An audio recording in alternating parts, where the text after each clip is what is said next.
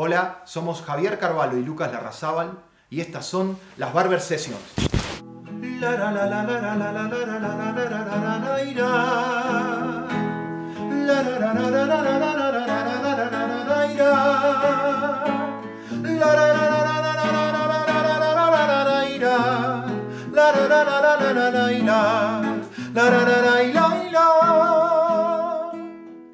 ¿Qué pasa, tío? ¿Qué tal?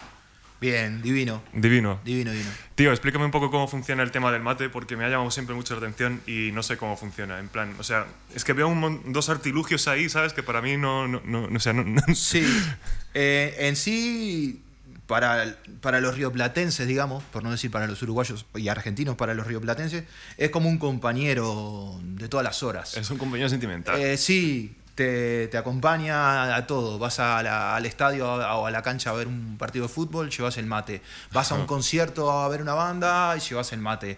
Vas a la plaza, llevas el mate. a todos los llevas A el todos mate. lados te acompaña. Vas a ensayar, curioso. vas a cantar, vas a lo que sea, siempre un matecito. Puede ser en la mañana o en la mañana, en la tarde, en la noche, dependiendo. Es una infusión a base de yerba, como se ve, lleva una bombilla y aquí se le pone agua caliente. Después hay en, en Paraguay a veces le, le dicen tereré y le ponen agua fría con hielo. Agua fría pero con hielo. sí, pero nosotros tomamos con agua bien caliente, a punto de que hierve y ya te digo, es el compañero de todas las horas. Pero ¿qué tipo de hierba es esa, tío? Bueno, esta yerba es una yerba que tiene yuyos.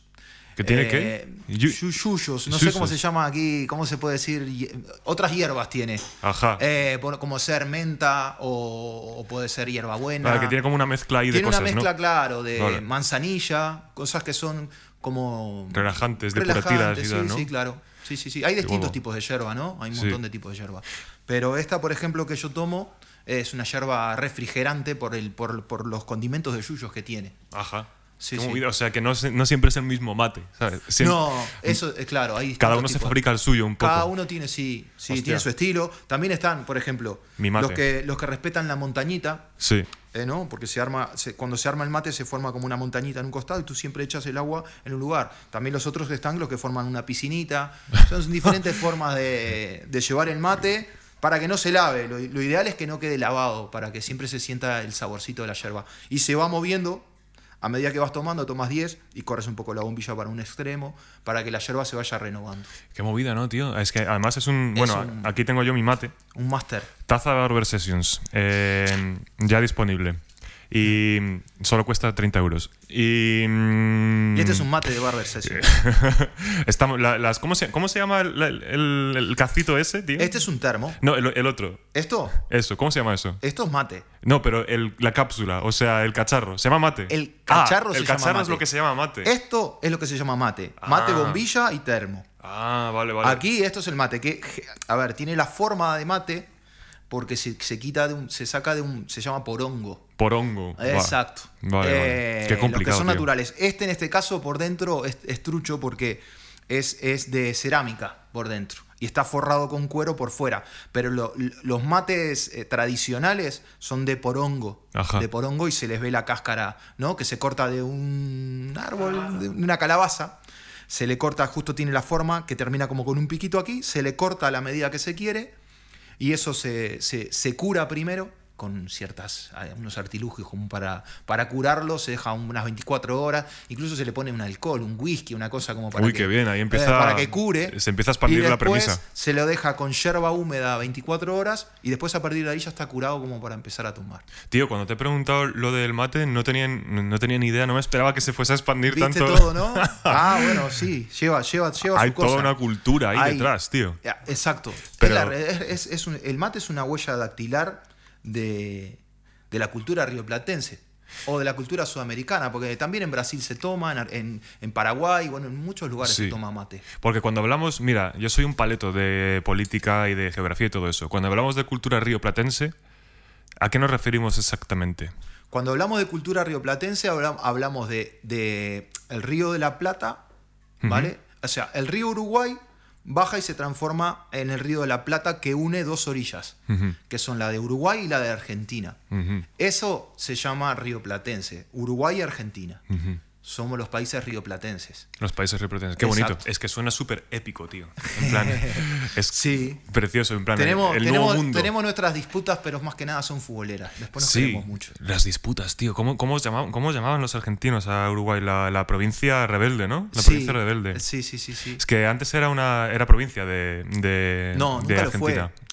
Eh, en realidad Artigas, que era, que era digamos, el, el jefe de los orientales, el- el liberador de, de Uruguay, digamos, el, el prócer de, de nuestra patria, tenía una idea de, de que, de que se formen las provincias unidas del Río de la Plata, en la cual Uruguay también era, era, era parte de, de Argentina y Argentina era parte de Uruguay. O sea, como que todo eran provincias del Río de la Plata, pero eso nunca tuvo andamiaje. Ajá. No. ¿Y por qué, por qué la separación entonces Es más, política? hubo un tiempo que nosotros, al principio, después de la colonización, pertenecimos un tiempo a Brasil. Sí, a muy Brasil. breve, sí, y luego a Argentina y luego nos independizamos. Ajá. Y fuimos la República Oriental del Uruguay. La República Oriental. ¿Y se sigue llamando República Se Oriental? llama República Oriental del Uruguay. Flipas, tío. Exactamente. Qué movida. Pero, y además es que, ¿por qué? Porque eh, te pregunto todo esto porque imagino que estás al día de, de la política y tal, por, a, a juzgar por, por las canciones que tocas y tal, porque yo creo que la murga tiene ese toque político, ¿sabes?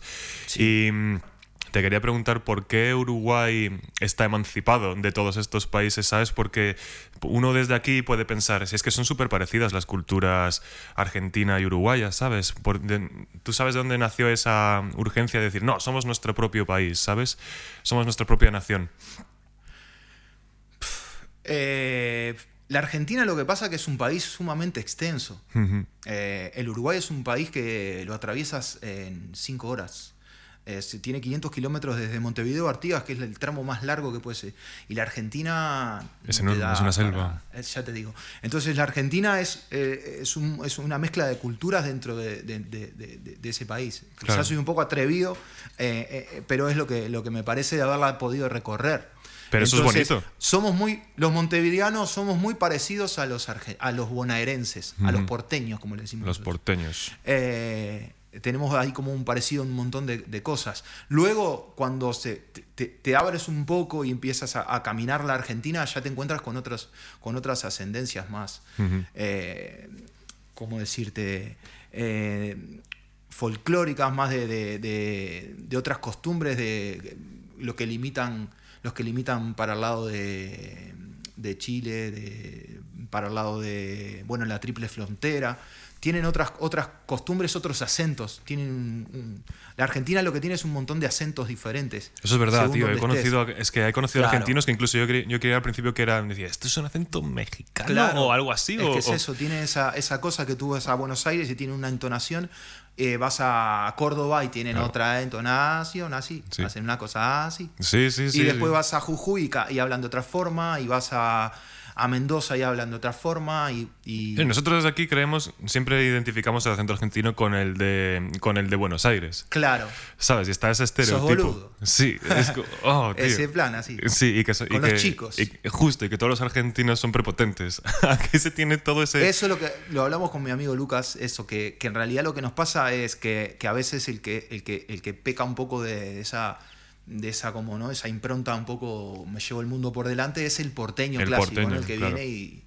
El de la capital. ese plan, ¿no? Mm. De un poco como, como superado a veces. Ya, pero, eso pasa en todas las es- capitales. Es una impronta. Después yo eh, tengo un montón de amigos que son porteños y que son unas cremas. Claro, claro. Pero pasa en todas las capitales del mundo al final. Igual, aquí en Sí. España con los madrileños pasa Es igual. que, y es que con el montevideano, yo soy montevideano y vas para el interior y te dice, pa, sos de la Sois los ciudad". porteños de Uruguay. Imagínate, por eso. O sea, somos, nosotros somos un país pequeño, eh, incrustado entre dos grandes potencias.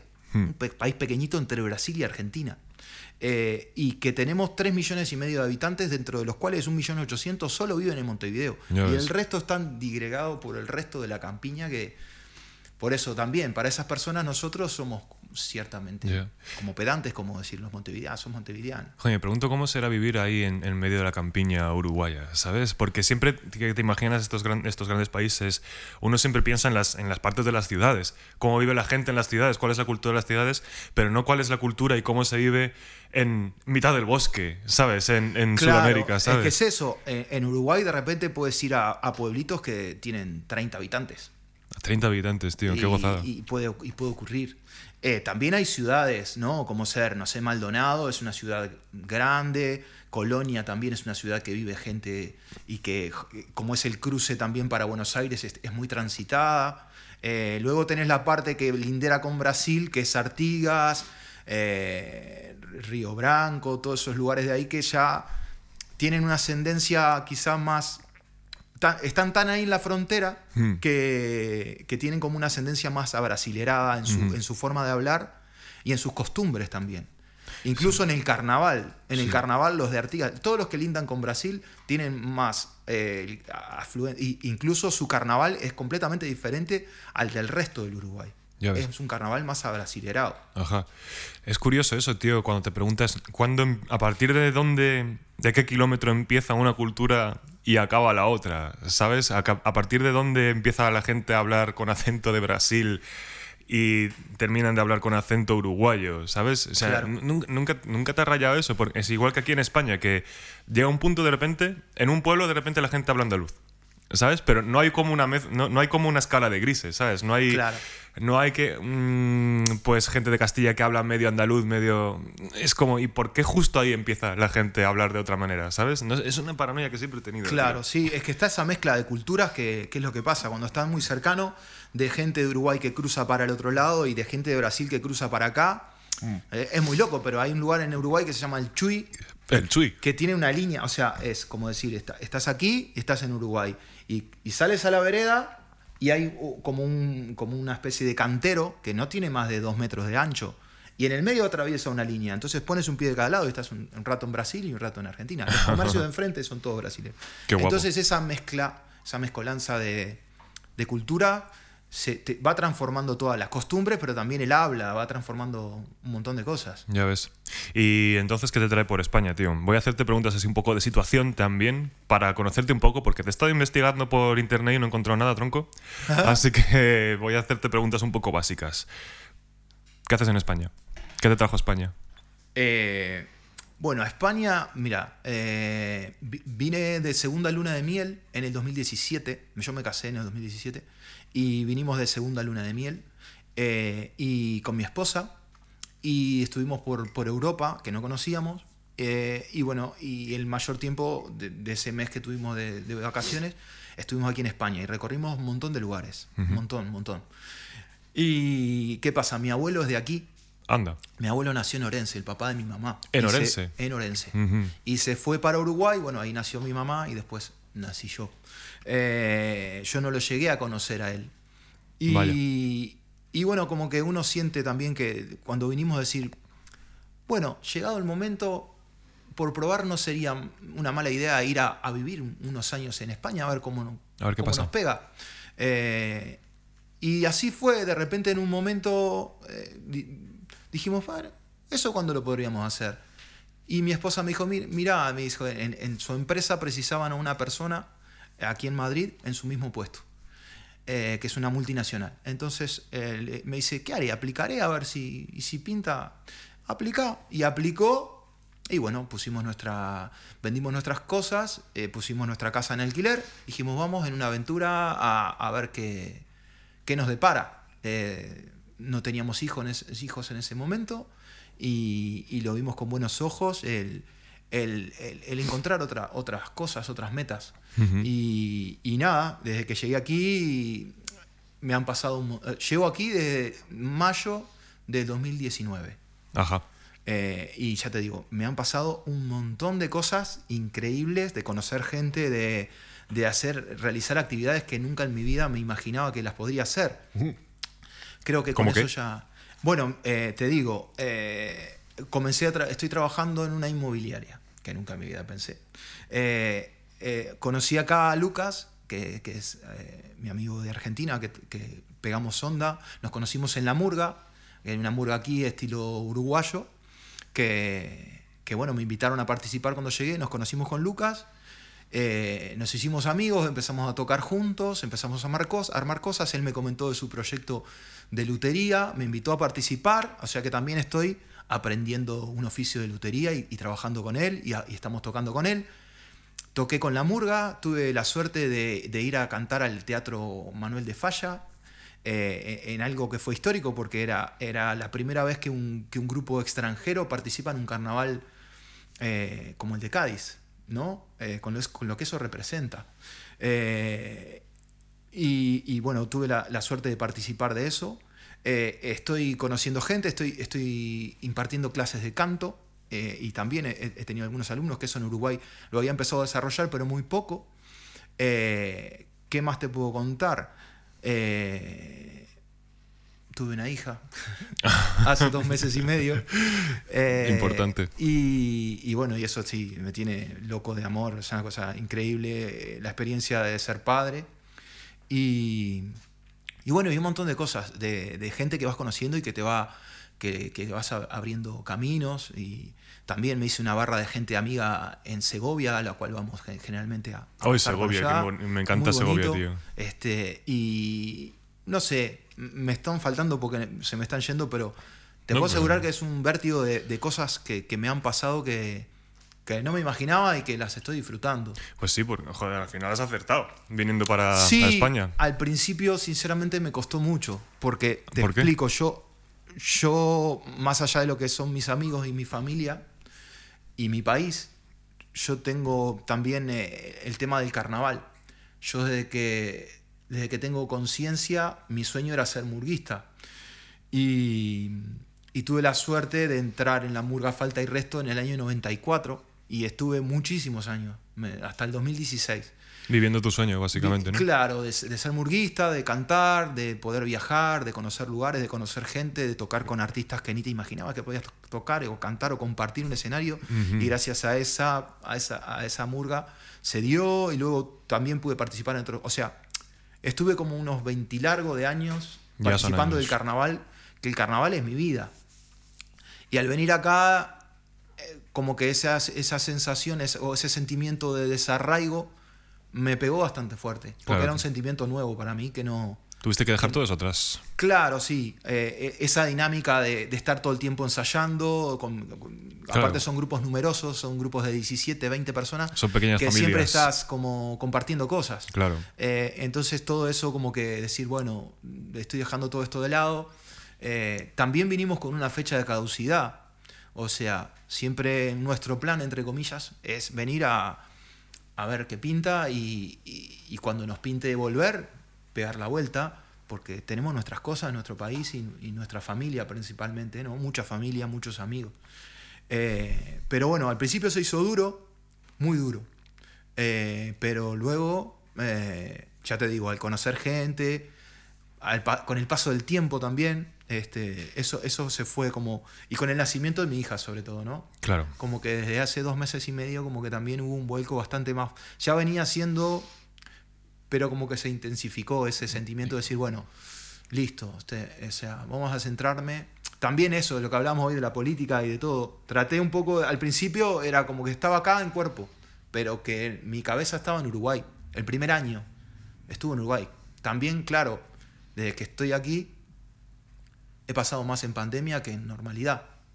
Mm, Entonces tampoco esperaba al, llegar acá a los ocho meses comerme una pandemia y estar encerrado cuatro meses en un piso mano a mano con mi esposa, que estuvo buenísimo, pero que también eh, no, al extraño y al decir, en esta situación preferiría estar en mi casa y ver a mi familia y estar... Bueno, y sobre todo viniendo de, de una vida de murguista.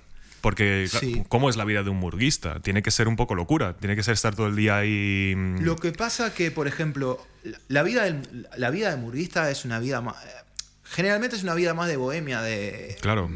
Pero puntualmente en La Falta y Resto, que es una murga que, se, que le dicen la murga de las cuatro estaciones, porque desde que se formó en el año 81, es una murga que toca durante todo el año.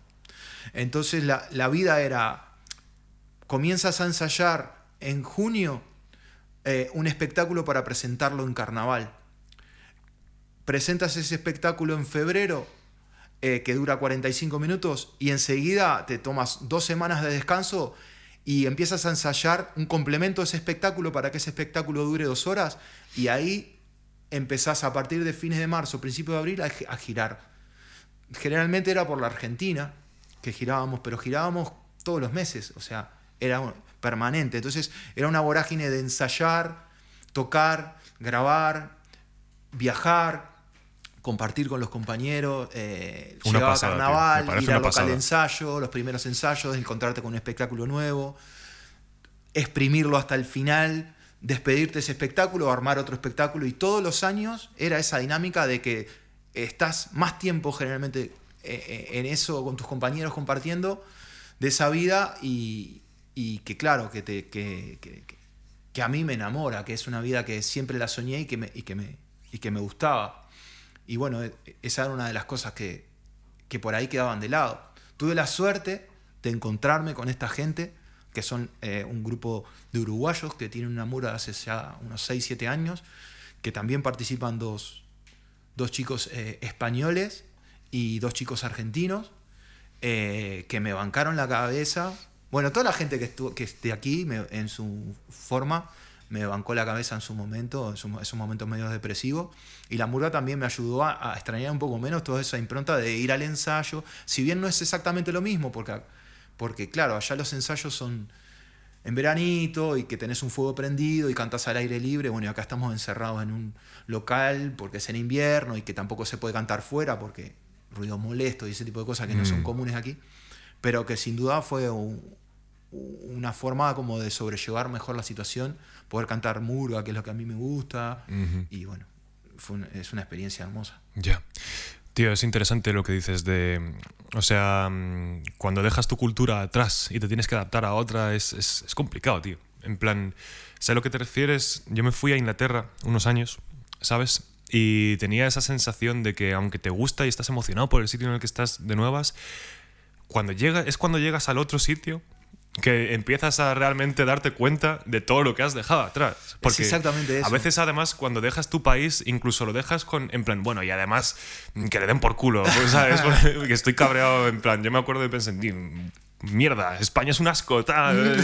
y llegas allí y empiezas a dar cosas, eh, cosas básicas de menos. Ay, la comida, es, ¿cómo, Hasta cómo de menos hasta- la comida? lo- ¿sabes? hasta lo que ni siquiera le prestabas atención lo extrañas. Eso es, eso es, ¿sabes? Exacto. Te das cuenta que todas tus quejas que podías tener o cosas que dirías, "Mm, esto no me gusta en mi país, eran superficiales. Claro. ¿Sabes? Te das cuenta de, de lo arraigado que está dentro de Sí, ti todo lo que tenías, sí. ¿sabes? Es que te pasa eso. Eh, como que entras en la. eh, ¿Y qué pasa? A mí me pasaba eso y no me permitía el disfrutar de tantas cosas hermosas que tiene este país. Mm, Como Exacto. que no, no tengo ese sentimiento de, de pertenencia.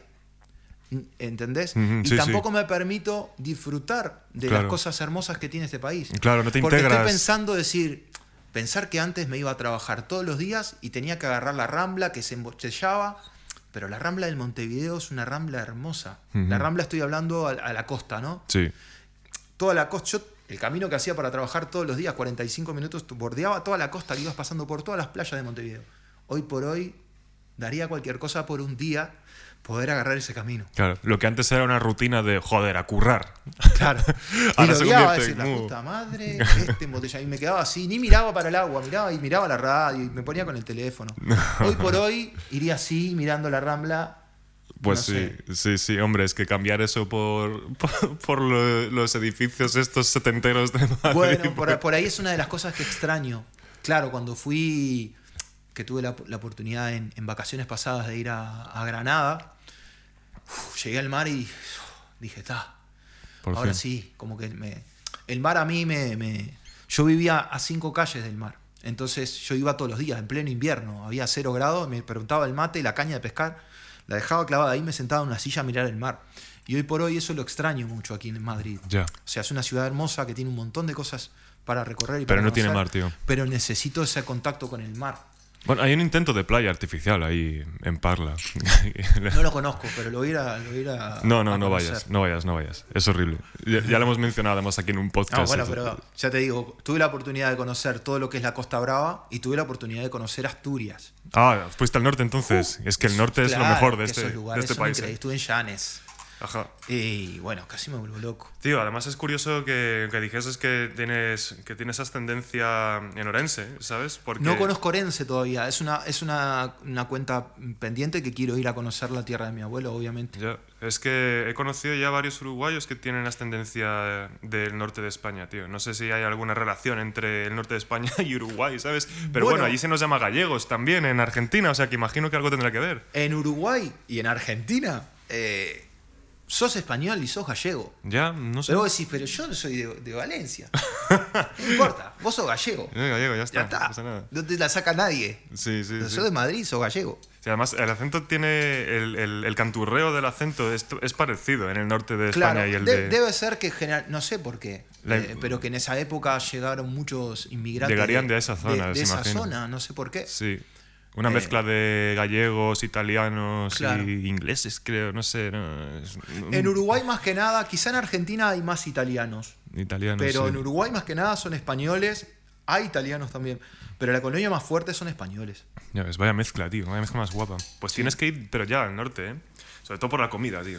La comida, es que ya la he probado, ¿Ya la has probado? ya la he probado. No, eh, me comí una, ¿cómo es que le llaman aquí? Faba- fabada es, no. ¿Una fabada asturiana? No, no, la otra, la que son, como es, la que tiene, en Uruguay le decimos mondongo. No sé. eh, Callos. callos. Callos. Buah, a mí eso no me gusta nada. Callos a la Asturias. Llegué acá, llegamos a Asturias, a Llanes, un frío, porque fuimos a pasar las fiestas, y, y fuimos a un restaurante y, y, me- y decía callos a la asturiana o callos no sé qué. Y dije, callos. Y te traen una caldereta así que te la servís con un cucharón y era una cosa que es- me quedaba a vivir ahí. Delicioso, deliciosa la comida. Ya ves, tío. ¿A ti te gusta la naturaleza? Cachopo también. Cachopo. Bueno, Cachopo. eso es mítico. Eso es Que mítico son las milanesas rellenas nuestras, Sí, sí, sí. del Uruguay.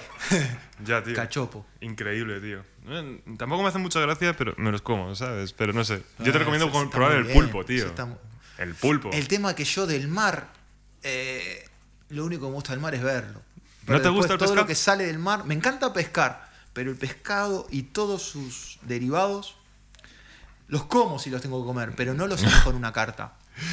Bueno, eso es que tiene. Sí. Te, te tengo que llevar a, al ZAS en Galicia. Bueno, puede ser. a que se te cambie es- la opinión. Capaz que es eso. A comerte un buen Mirá que he probado, ¿eh? He probado y en varios lugares. He probado. En Brasil incluso, que también tiene mucha cultura.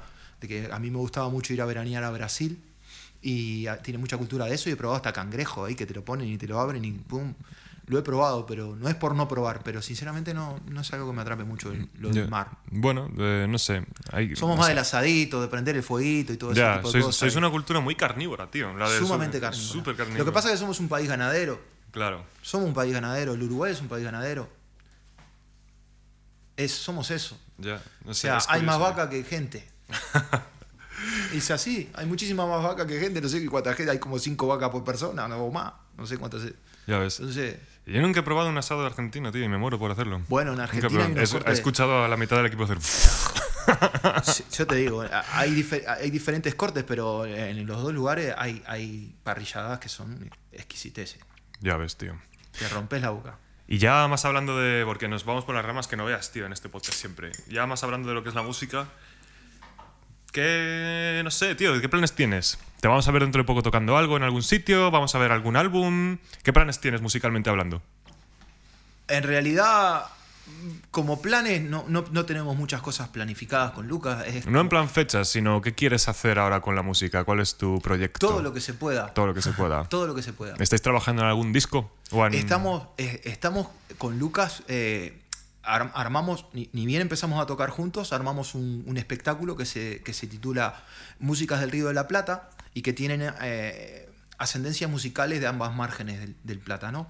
Entonces, eh, tiene chacareras, eh, tiene tangos, tiene candombes, tiene algo de murga y después tiene algunos condimentos ahí que pueden también entrar, que son algunos rock and rolls y algunas cosas que nos gusta tocar. Ahí, ahí. Y que es un espectáculo que lo vamos renovando, que los venimos presentando ya desde hace varios meses. Eh, ahora casualmente tenemos un par de fechas por delante. Eh, y bueno, dado esto de la pandemia, se, se hace un poco difícil. Pero venimos trabajando ese proyecto, que son más que nada versiones. Pero también, eh, como, como lo hemos presentado aquí, Lucas compone canciones, entonces estamos tratando de, de- de hacer cosas nuestras también. Yo a veces aporto al- alguna música también que está por ahí en el tintero tratando de buscar al- alguna vuelta a algo. Eh, y la idea es, si se puede, tratar de desarrollarlo desde todo punto de vista, lo que es nuestra música. De- o sea, somos felices tocando. Nos hace felices el juntarnos a tocar y ensayar y a tocar. O sea que todo lo que venga enrabado con la música, y a su vez estamos en, esa, en, en ese oficio tan hermoso y nuevo para mí como es la construcción de guitarras. Eh, así que todo lo que sea música va a ser bienvenido y que, y que nos sorprenda. Ojalá eh, venga lo mejor. No sé, lo que sea va a estar bien porque lo estamos disfrutando. Qué guay. Y dices que tienes un par de fechas ya así por delante. ¿Me puedes decir qué días son para que te vayamos a ver, tío? Claro, son el, el, el sábado 3 de, de, abril a las 9 de la noche tocamos en un lugar que se llama eh, Café Madrid. Ahora, antes se llamaba Frida Café y, se, llama Café Madrid. Sí, creo que se llama así. Si no es Frida Café, es ahí en Chamberí. Eh, y, vamos a estar tocando ahí, eh, presentando nuestro espectáculo. Y después tenemos otra fecha el 29, ahora.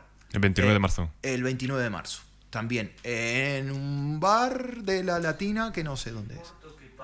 Il morto que parla. Il morto que parla. Il, morto que parla.